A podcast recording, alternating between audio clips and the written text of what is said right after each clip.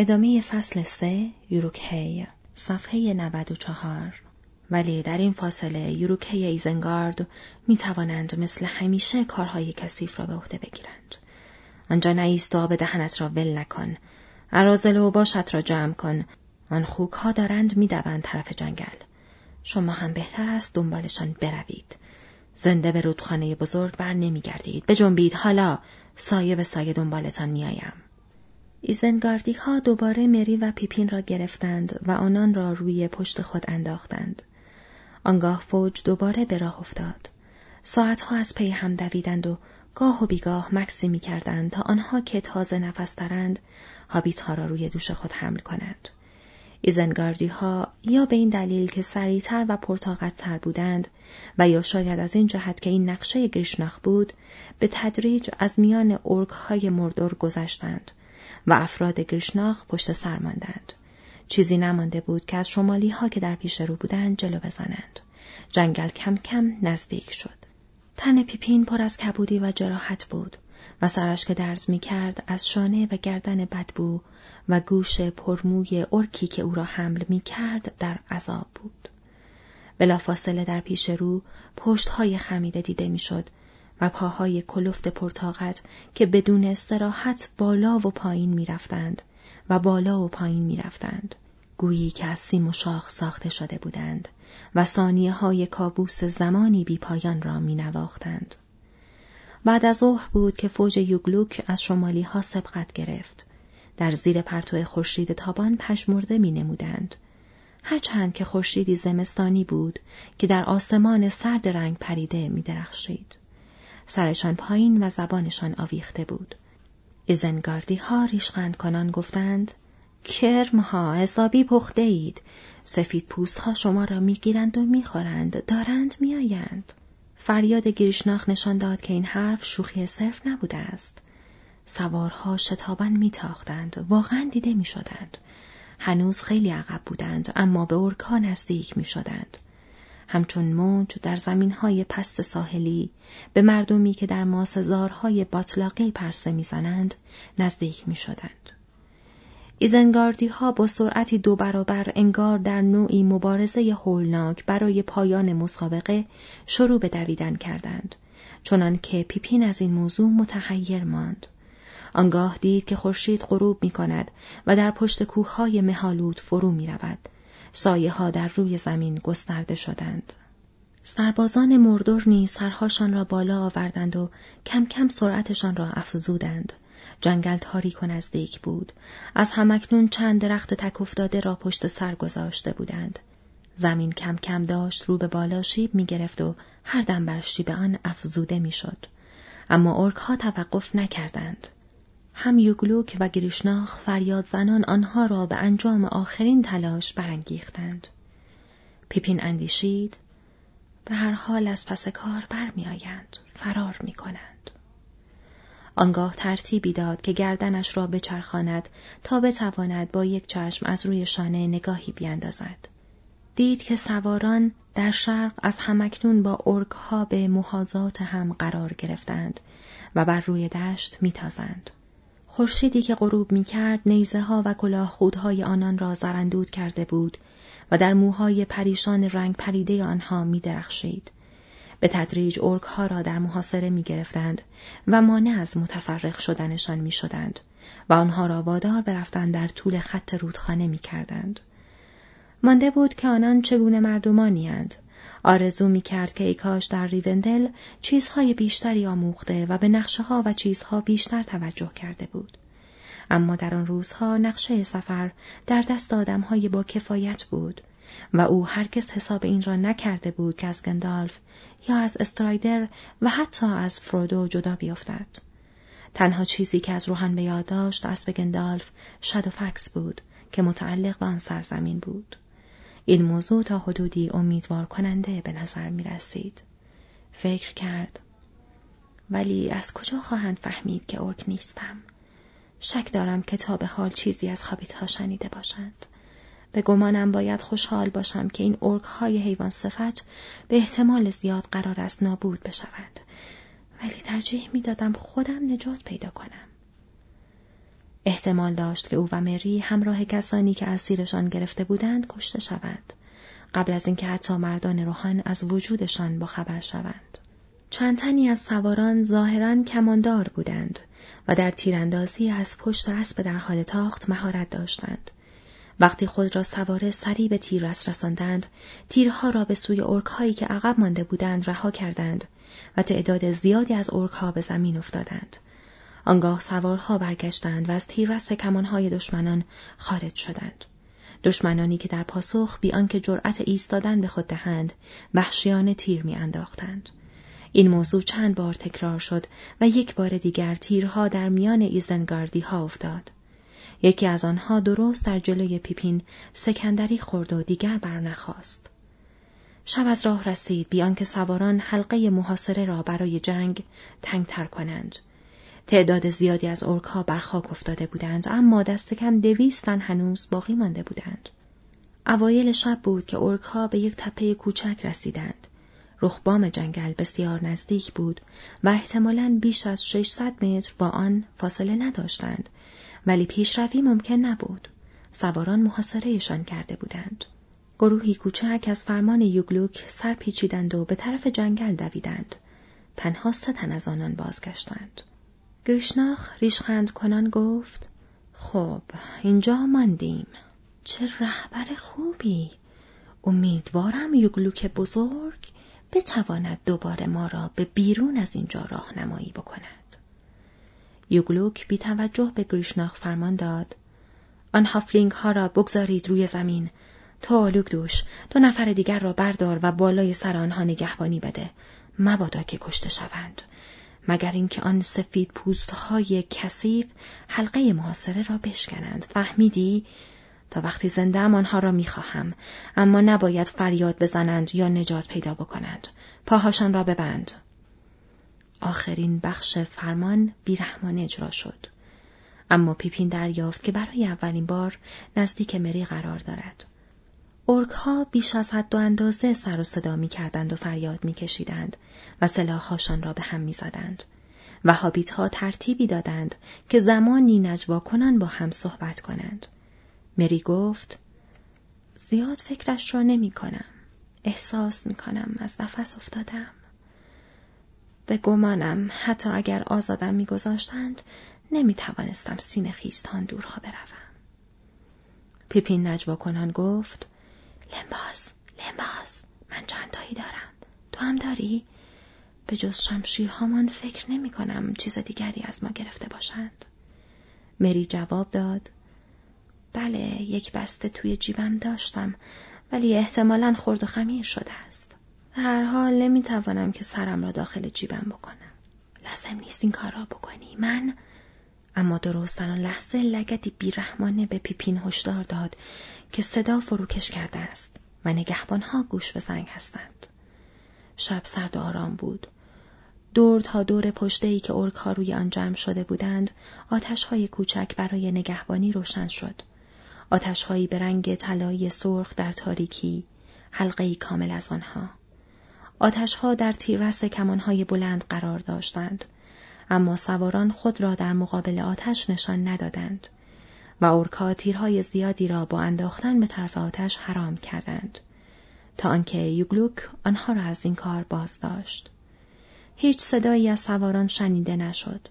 بعد شب هنگام وقتی ماه از دل مه بیرون آمد هر از گاه دیده می شدند. اشکال پرسایه‌ای که در زیر نور سفید در حرکتی بیوقفه برای نگهبانی گاه و بیگاه خودی نشان می‌دادند. یکی از نگهبانان قررش کنان گفت منتظرند خورشید طلو کند. لعنت آنها. چرا دور هم جمع نمی‌شویم که یورش ببریم و حلقه محاصرهشان را بشکنیم؟ یوگلوک فکر می کند که چه کار می کند دوست دارم بدانم. یوگلوک از پشت سر پا جلو گذاشت و قرید. گیرم که بدانی. منظورت این است که من اصلا فکر نمی کنم ها؟ لعنت به شما.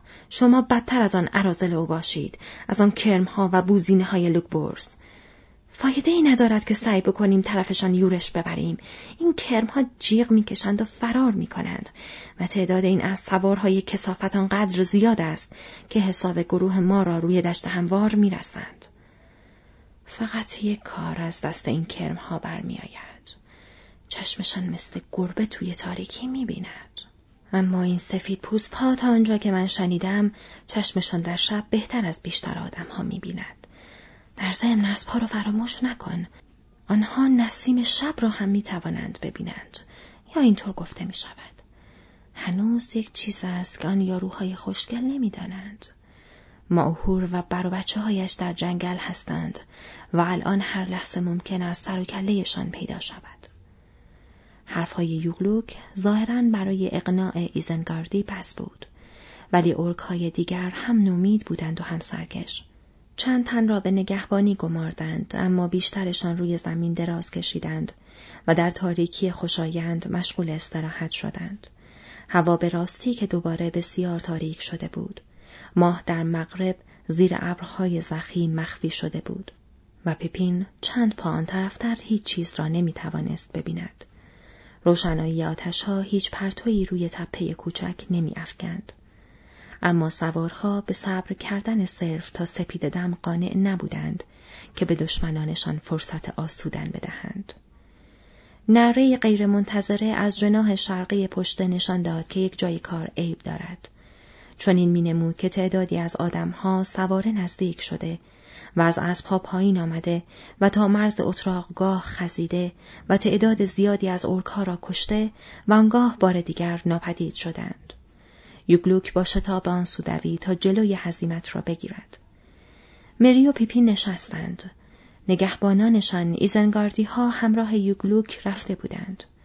اما اگر هم فکر فرار به سر هابیت ها زده بود، این فکر به زودی از سرشان افتاد.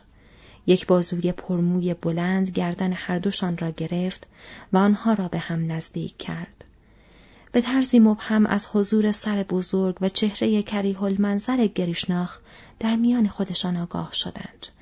نفس آلوده او به صورتشان خورد. شروع کرد به دستمالی و لمس کردن آنان. مری وقتی انگشتان سفت و سرد بر پشتش میلغزید شروع به لرزیدن کرد. گریشناخ با نجوای آرام گفت خب کوچولوهای من از استراحت قشنگتان لذت می‌برید یا نه؟ شاید کمی توی وضعیت نامساعد قرار گرفته اید.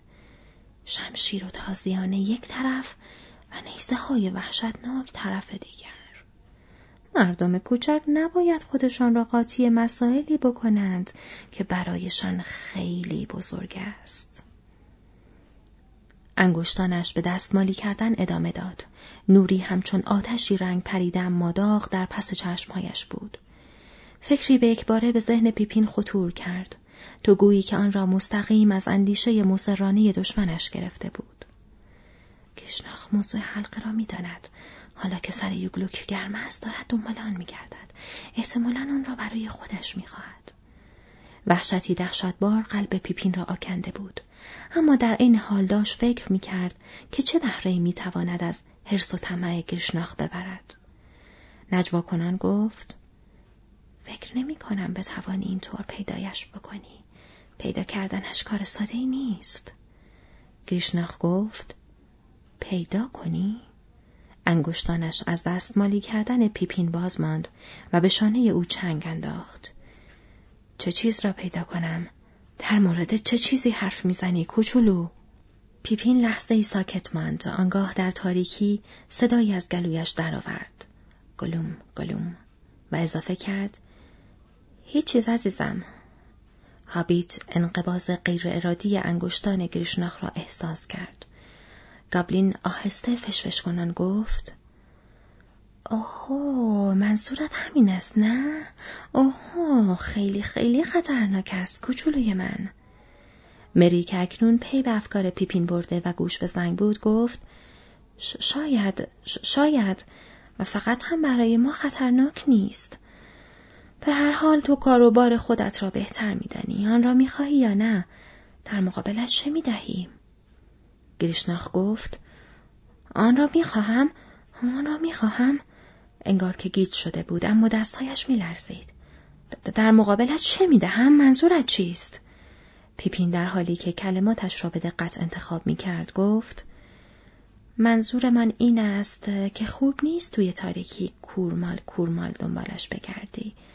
می توانیم کاری کنیم که توی وقتت صرف جویی بکنی و توی دردسر نیفتی.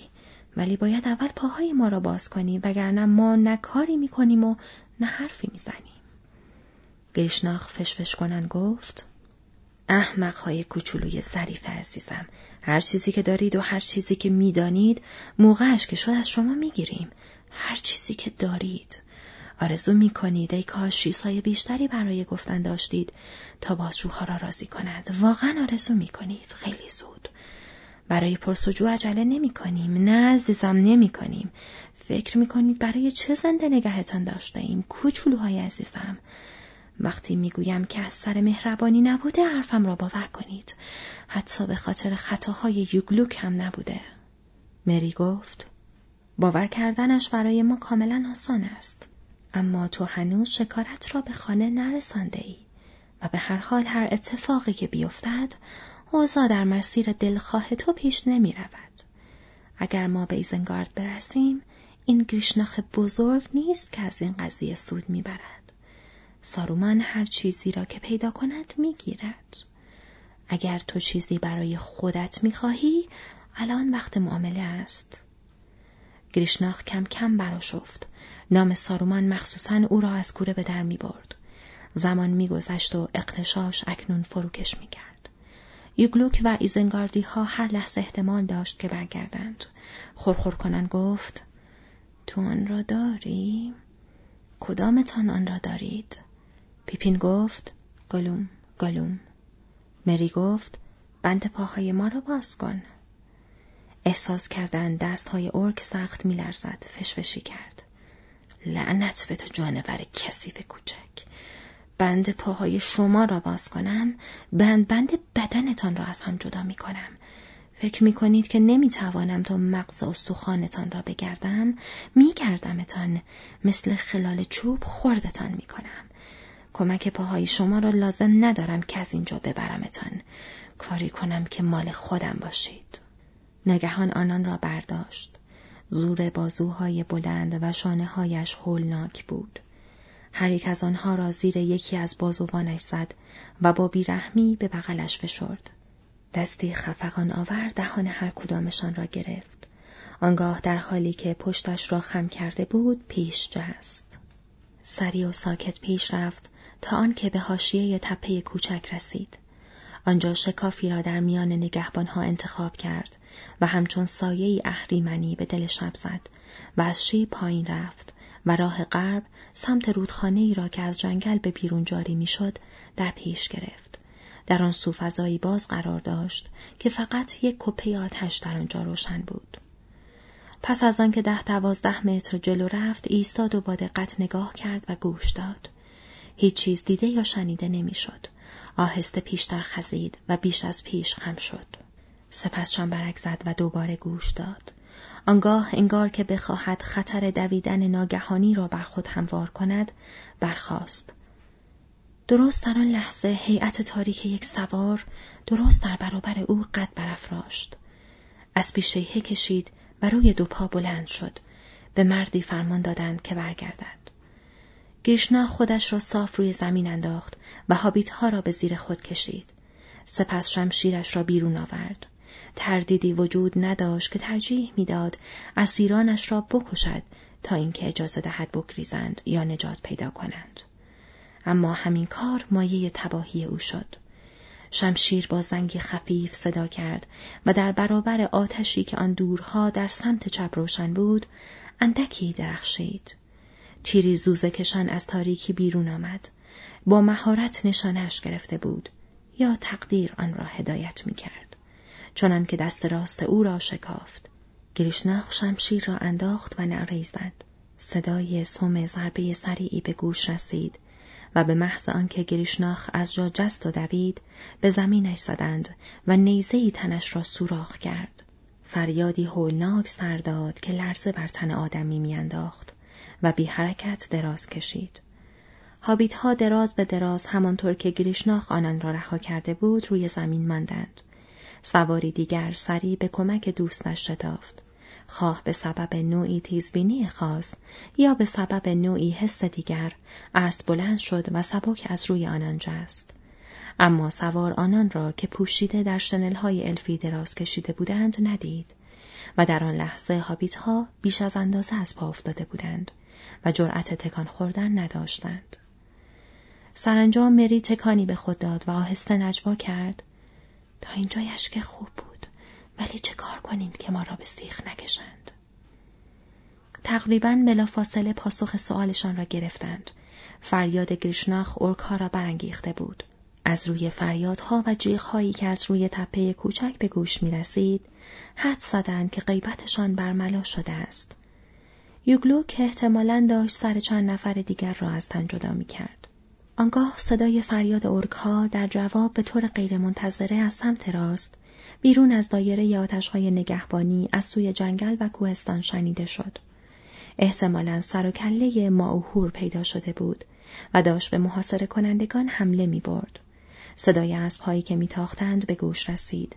سواران حلقه محاصره خود را گرد بر گرد تپه کوچک تنگتر می کردند و خطر تیر ارک ها را به جان می خریدند تا جلوی هر گونه خون را بگیرند. در حالی که گروهی دیگر برای مساف با تازه واردان به تاخت دور می شدند. ناگهان مری و پیپین دریافتند بدون آنکه از جا تکان بخورند بیرون از حلقه محاصره قرار گرفتند. اکنون هیچ چیز مانع از فرار آنان نبود. مری گفت حالا اگر فقط دست و پایمان باز بود می توانستیم در برویم. اما دستم به گره ها نمی رسد با دندان هم نمی توانم آنها را بکنم. پیپین گفت لازم نیست به خودت زحمت بدهی. می‌خواستم به تو بگویم. ترتیبی دادم که دستهایم آزاد باشند. این تنابهایی که می‌بینی برای نمایش است. بهتر است اول کمی لنباس بخوری. مچ دستش را از تنابها آزاد کرد و بسته ای را بیرون آورد. کلوچه ها خرد شده بودند اما وضعیتشان خوب بود و در لفاف های برگیشان قرار داشتند. هابیت ها هر کدام دو یا سه تکه خوردند. مزده کلوچه ها یاد چهره های زیبا و خنده و غذاهای سلامت بخش روزگار بیدقدقه را که اکنون دور از دسترس می نمود در خاطرشان زنده کرد. زمانی در تاریکی نشسته بودند و بی توجه به فریادها و صدای نبردی که آن نزدیکی ها در جریان بود متفکرانه میخوردند. پیپین نخستین کسی بود که به زمان حال بازگشت. گفت باید راه بیفتیم. یک لحظه صبر کن. شمشیر گریشناخ نزدیک دستش افتاده بود اما سنگینتر و یوغورتر از آن بود که پیپین بتواند به کارش ببرد. از این رو جلو خزید و با یافتن جسد گابلین دشنه تیز و بلندی را از نیام او بیرون کشید. با استفاده از دشنه تمام بندهاشان را برید. گفت حالا به جنب وقتی کمی گرم شدیم شاید بتوانیم دوباره بیستیم و راه برویم ولی در هر حال بهتر از سینه خیز شروع کنیم. سینه خیز پیش رفتند. چمنها بلند و نرم بودند و این کمکشان می کرد. ولی به نظر کاری آهسته و طولانی می رسید. تا جایی که ممکن بود از آتش نگهبانی فاصله گرفتند و ذره ذره راهشان را با خزیدن ادامه دادند تا آنکه به حاشیه رودخانه رسیدند که شرشور در سایه های سیاه زیر ساحل عمیقش جریان داشت. سپس پشت سرشان را نگاه کردند. صداها خاموش شده بود. معلوم بود که معهور و برا بچه هایش کشته شده یا عقب نشینی کردند. سواران به شبهای ساکت و تهدیدآمیز خود بازگشته بودند. دیگر چندان به دیر نمی انجامید. از همکنون شب رو به زوال گذاشته بود. در شرق که همچنان بی ابر باقی مانده بود، آسمان اندک اندک رنگ باخت. پیپین گفت: باید خودمان را زیر پناه برسانیم وگرنه ما را می‌بینند. سودی به حال ما ندارد که این سوارها بعد از اینکه مردیم بفهمند ارک نبوده ایم. برخاست و تکانی به پای خود داد. این تناب ها مثل سیم دست و پایم را بریدند ولی پاهای من دوباره دارد گرم می شود. حالا می توانم تلو تلو خوران راه بروم. تو چطور مری؟ مری برخاست گفت بله می توانم امورات خودم را بگذرانم. لنباس با آدم روحیه می دهد و در مقایسه با گرمای آن نوشابه ارکی یک جور احساس سلامت بیشتر نمی‌دانم آن را از چه ساخته بودند. فکر می کنم بهترم هست که ندانیم. بیا یک جور آب بخوریم تا فکر آن را بشورد و ببرد. پیپین گفت اینجا نه ساحل خیلی شیب دارد. فعلا جلو برویم. برگشتند و کنار هم آهسته در طول مسیر رودخانه به راه افتادند. پشت سر آنها روشنایی در شرق گسترش یافت. همچنان در حال راه رفتن با هم تبادل نظر می کردند. و چنان که رسم هابیت هاست با بیاعتنایی از وقایع پس از دستگیری سخن می گفتند. هیچ شنونده ای از حرفهاشان نمی توانست حس بزند که بیرحمانه متحمل رنجهای بسیاری شدند و به شدت در مخاطره بودند و بی هیچ امیدی به سوی شکنجه و مرگ می رفتند. یا اینکه حتی اکنون چنان که خود نیز خوب می‌دانستند بخت اندکی داشتند که دوباره دوستانشان را بیابند و روی امنیت را ببینند. مری گفت مثل اینکه خوب قضیه را تمام کردی ارباب توک اگر بخت با من یار باشد و خبر این ماجراها را برای بیلبوی خودمان ببرم تقریبا یک فصل کامل از کتاب او را به خودت اختصاص می دهی. شاهکار کردی. مخصوصا وقتی دستان پشمالوی شریر را خواندی و خوب از جلویش درآمدی ولی نمی‌دانم کسی رد تو را می‌گیرد و آن گل سینه را پیدا می کند یا نه. دوست ندارم گل سینه خود را گم بکنم ولی متاسفانه بعید نمی‌دانم که مال تو برای همیشه از دست رفته باشد. من اگر بخواهم با تو برابر بشوم باید حسابی پاشنم را ور بکشم. حقیقتش را بخواهی پسردایی برندی باک می‌خواهد الان پا جلو بگذارد و راه را نشانت بدهد. اینجاست که مری وارد گود می شود. تصور نمی کنم که زیاد درک روشنی از این داشته باشی که ما کجا هستیم. اما من وقت خودم را در ریوندل بهتر گذراندم. ما در طول انتواش به طرف غرب می رویم. انتهای کوههای مهالود در مقابل ماست و جنگل فنگورن. همینطور که صحبت می کرد هاشیه تاریک جنگل درست در مقابلشان قد برافراشت. شبگویی در زیر درختان عظیمش پناه گرفته بود و داشت دزدانه از مقابل سپیدهی که از راه می رسید می گریخت. پیپین گفت یا پا جلو بگذار و برو ارباب برندی باک یا پا پس بگذار و برگرد. به ما هشدار دادند که طرف فنگور نرویم اما کسی که این را می‌داند مسلما چنین چیزی را فراموش نمی کند. مری جواب داد فراموش نکردم ولی روی هم رفته جنگل به نظرم بهتر است تا اینکه برگردیم به وسط میدان جنگ. آنان راه خود را زیر شاخه های عظیم درختان ادامه دادند. به نظر بسیار سال خورده تر از آن بودند که بشود سن و سالشان را حد زد. ریشهای عظیم و خزنده گلسنگ از آنها آفیزان بود و در برابر نسیم تکان می‌خورد و به نوسان در میآمد. هابیت ها از میان سایه ها بیرون را نگاه کردند و به شیب های پشت سر چشم دوختند. هیئت های مرموز کوچک در روشنایی اندک همچون بچه الف هایی در اعماق زمان به نظر می رسیدند که از بیشه وحشی شگفت زده به نخستین سپیده خود چشم دوخته بودند. از آن سوی رودخانه بزرگ و زمین های سوخته در دوردست از فرسنگ ها فرسنگ زمین خاکستری آن طرفتر سپید از راه رسید سرخ به مانند شعله آتش. شیپورهای جنگی به استقبال از آن بلند به صدا درآمد. سواران روحان به یک باره جنب و جوش از سر گرفتند. شیپورها در پاسخ شیپورها به صدا درآمدند. مری و پیپین در هوای سرد شیهه اسبان جنگی و سرود غیر منتظره مردان بسیار را به وضوح میشنیدند. بال خورشید بالا آمد، قوسی از آتش بر فراز حاشیه جهان. آنگاه سواران با فریادی بلند از شرق حمله آغاز کردند. روشنایی سرخ بر روی زره ها و نیزه ها میتافت. ارک ها فریاد زدند و همه تیرهایی را که برایشان باقی مانده بود رها کردند. هابیت ها چندین سوار را دیدند که به خاک میافتند. اما صف سواران راه خود را به سوی تپه و بالای آن ادامه داد و آنجا چرخی خورد و بار دیگر حمله آغاز کرد. آنگاه بیشتر نیروهایی که هنوز زنده مانده بودند در هم شکستند و این سو آن سو به حزیمت رفتند و یک به یک تعقیب شدند تا مرگشان فرا برسد. اما یک گروه به شکل توده انبوه سیاهی چسبیده به هم مصمم مسیر جنگل را در پیش گرفتند. صاف از شیبها بالا آمدند و به سوی قراولان حمله بردند. اکنون نزدیکتر و نزدیکتر می شدند و به نظر می رسید که موفق به فرار خواهند شد. از همکنون سه سوار را که راه برایشان بسته بودند از پا آورده بودند. مری گفت خیلی وقت است که داریم نگاه می کنیم. یوگلوک دارد میآید نمی‌خوام دوباره با او روبرو بشوم. هابیتا رو گرداندند و به اعماق پرسایه بیشه گریختند. از این رو چنین بود که آخرین مرحله نبرد را ندیدند. ندیدند که یوگلوک قافل گیر شد و او را در حاشیه فنگورن به تنگنا انداختند. سرانجام همانجا بود که به دست اومر ارتشبد سوم چابک سوار که از اسب زیر آمد و شمشیر به دست رو در رو با او جنگید کشته شد. و سواران تیز چشم بر روی دشتهای پهناور چند ارکی را که گریخته بودند و هنوز توانایی فرار داشتند به دام انداختند.